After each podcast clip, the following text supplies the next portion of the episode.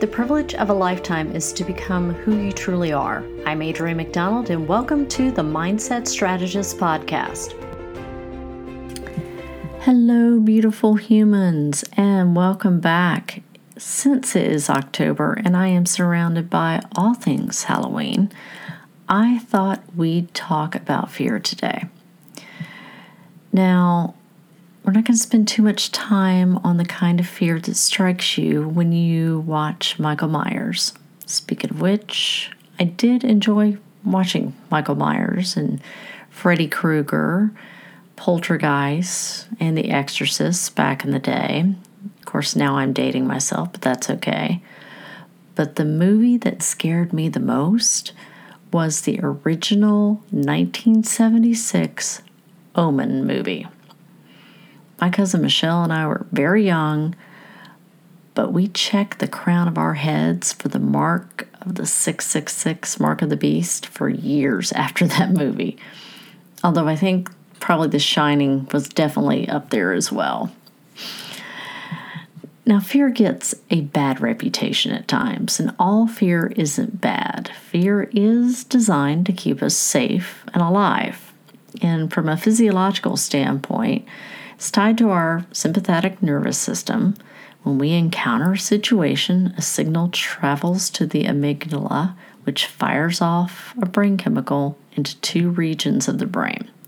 That first region may make us freeze or do that involuntary, like scared jump thing, like if you're in the uh, haunted house and something jumps out and you're like, ah. The second signal is sent to the hypothalamus and triggers the system that is responsible for threat response, fight or flight. Now, fear stimuli can do some really interesting things to the body. It can cause heart palpitations. It can decrease our, um, like, give us laser vision, increase our blood pressure, increase blood flow to skeletal muscles, increase our trunk temperature. It shuts down our digestive system cause, so we can use all of our resources to like run if we need to. And then the functional connection between the parts of your brain then should assess if the threat is credible. Are you in danger? Now, obviously, if you're watching a movie, you know Michael Myers is not going to jump out of the screen and grab you, or he should. So your parasympathetic nervous system kicks in and says, "You know what? We're okay. Let's let's let's back everything down right now." And then you might laugh and you move on. Now, if you are in a dark alley alone or say you're coming in from a late flight like I was and walking through a very dimly lit parking lot, you'll probably stay on alert until you're in a well lit area or you reassess your surroundings. And all of that is necessary. And it's great when there's a credible threat. And you definitely want to be able to respond appropriately if a threat arises. Here's a couple other things to consider though. What do you deem a threat? Now, that may seem like an obvious answer to some, but in reality, it's a bit more complicated. For instance, what does the phrase safe space mean to you? What do you think of? Now, I actually don't use the term safe space that much anymore because what my definition of safe space was and what I'm seeing more and more of, they, they don't match up. So I, I think that there's value in creating spaces where people can talk and speak freely um, without getting attacked. And that's actually what my or my definition of safe space is. When I'm holding space for clients, or if I'm doing a workshop or retreat, my definition is this is a judgment and shame free zone. And I'm trying to get to the truth of whatever is. And I've heard some really uncomfortable things.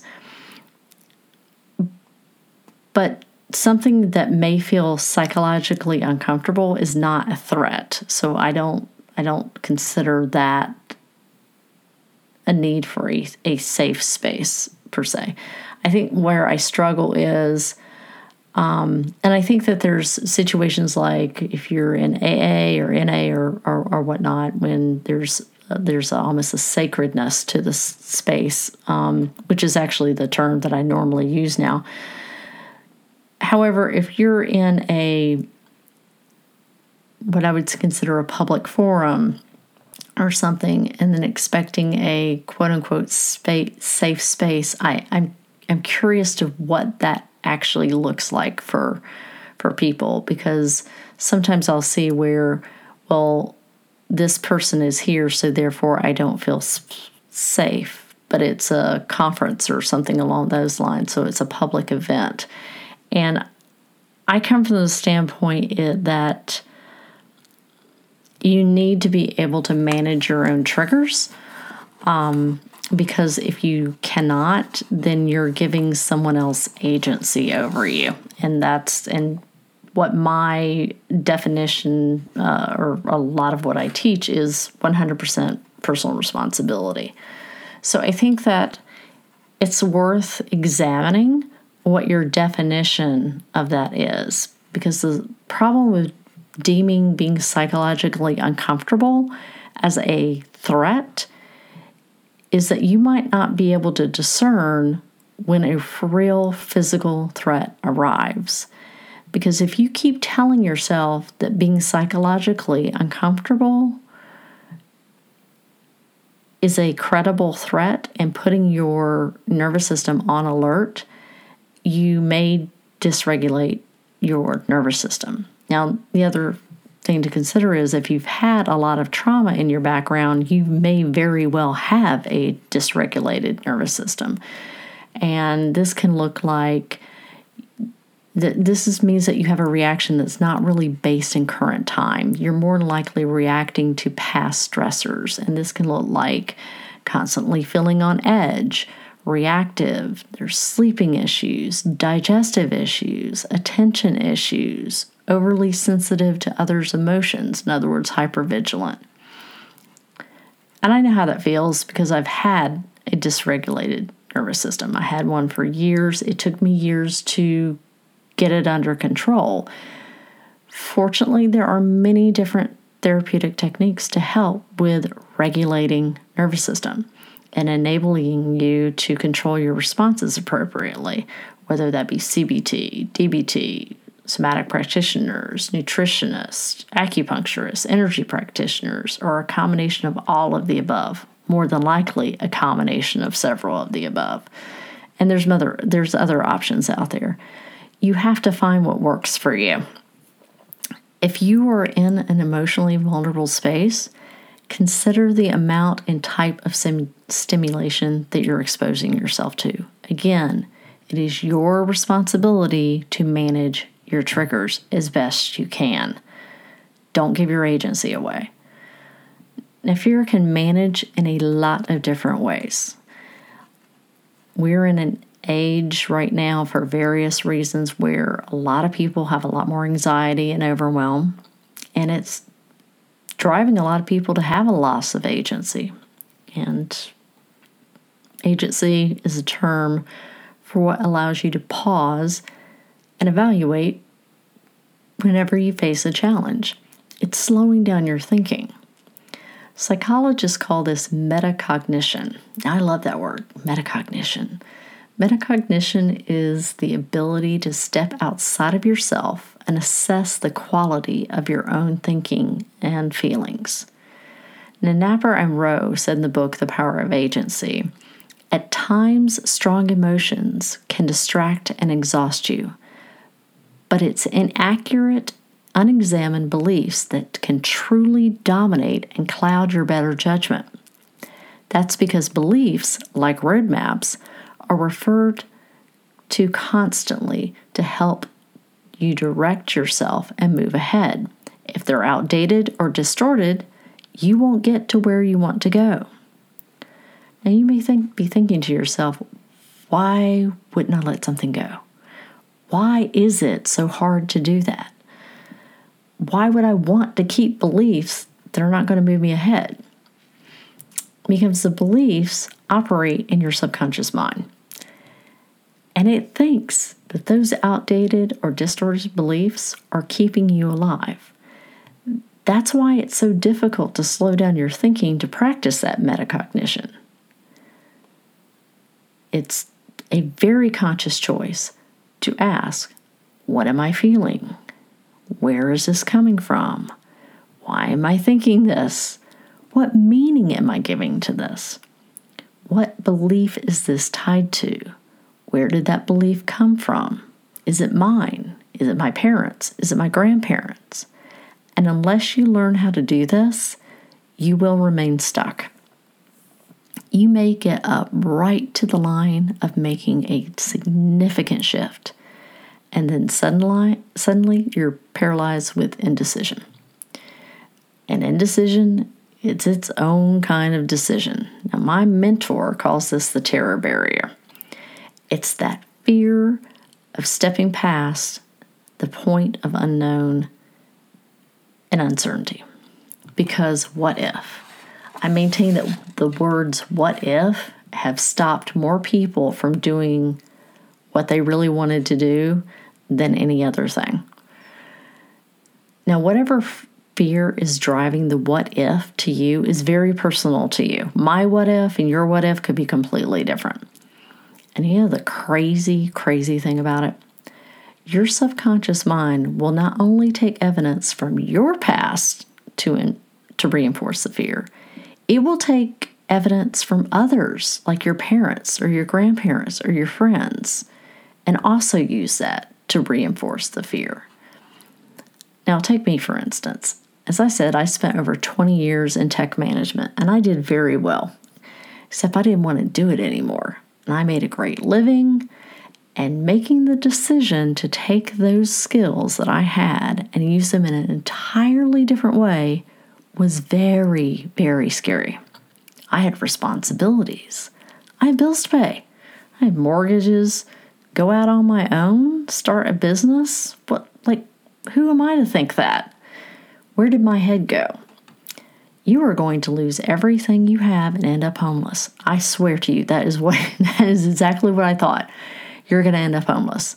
And my subconscious mind was really great at finding evidence. You can't sell. You haven't built a business before. Remember when you were broke. Remember when you didn't have money for food. Remember growing up and not having money or food. And you said you wouldn't let that happen. And then remembering Remember when daddy lost everything because he had a business that went south? Remember when mother lost her business?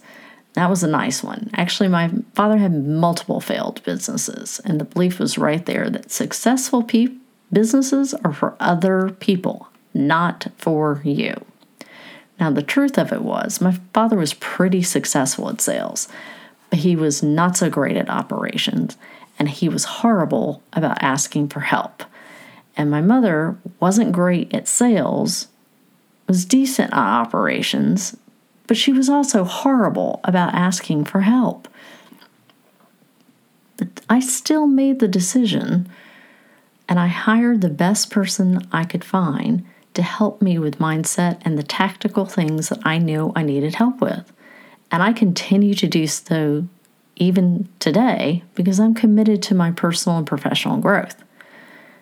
That does not mean, however, that the fear goes away. The terror barrier still comes up, and it will always come up depending on some whatever challenge.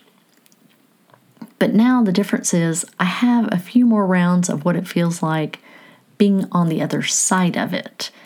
And that helps reinforce new belief systems. But I had to make a decision and you have to make a decision. Now, whether it's to go for a promotion or start a relationship, leave a relationship, start a business, it doesn't really matter. But I can tell you one thing sitting on the indecision line, that's the struggle. That's the struggle line. And the longer you are there, the worse it gets, and the mo- more likely you are not to do anything but maybe go backwards. And the other thing is, you're never going to have the entire roadmap highlighted in front of you. The universe does not work that way. You get the first step. You make the decision, you take action, and then more steps become apparent as long as you stay open. My father's story is not my story. My mother's story is not my story. And my own past is not my future. Because I've raised my standards and I'm committed not just to the understanding of the universal law principles, but living and embodying them as well. And once again, it comes down to trust self trust, trust in the process, trust in the universal law principles. So, what changes have you been too fearful to commit to? What decisions have you not made? Who has set up camp in your head with their stories? What part of your past is keeping you in fear and not moving forward? Give some thought to that this week. And I look forward to connecting with you next week. Thanks for listening to the Mindset Strategist podcast. If you'd like more information, check out my website at www.adriannemcdonald.com.